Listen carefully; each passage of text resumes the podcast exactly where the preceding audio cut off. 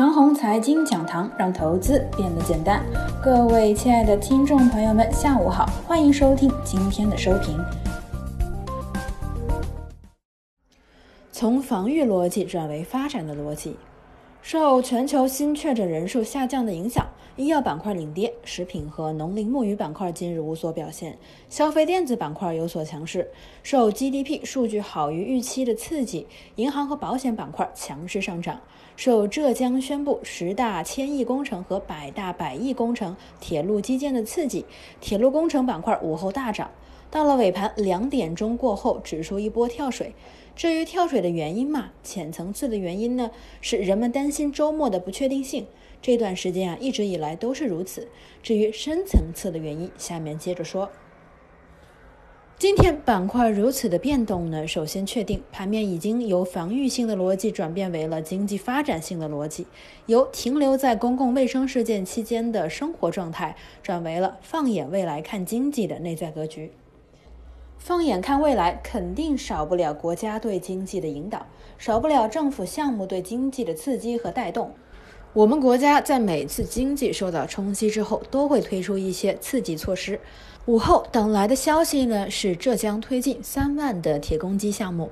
当时啊，看得很带劲，可是仔细一看呢，指数却跳水了。个人呢是这么思考这个问题的：浙江缺少铁路、公路和桥梁吗？估计啊不太缺。不过你硬是说要缺这缺那呢，可能也会缺。一直在说新基建，可是这个消息却全是老基建。从就业和 GDP 的角度看呢，老基建短期效果明显。从中国经济战略的角度来看呢，新基建呢更需要，老基建目前还够用。那么回头看看午后的跳水，到底是因为担心周末的利空，还是这个深层次的原因呢？如果是担心周末的利空，午后的这波跳水当中，A 五零的跳水会积极一些。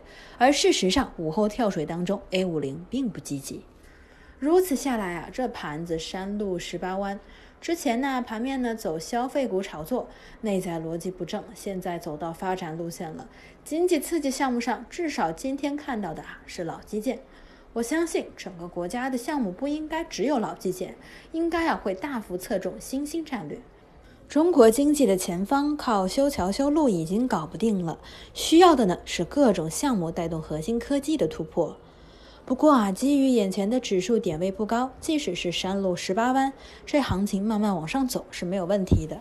只是啊，如果发展的基调真的搞成了全国大兴土木，而不是集中经济攻克核心技术的话呢，沪指很长很长的时间之内不会突破三千点。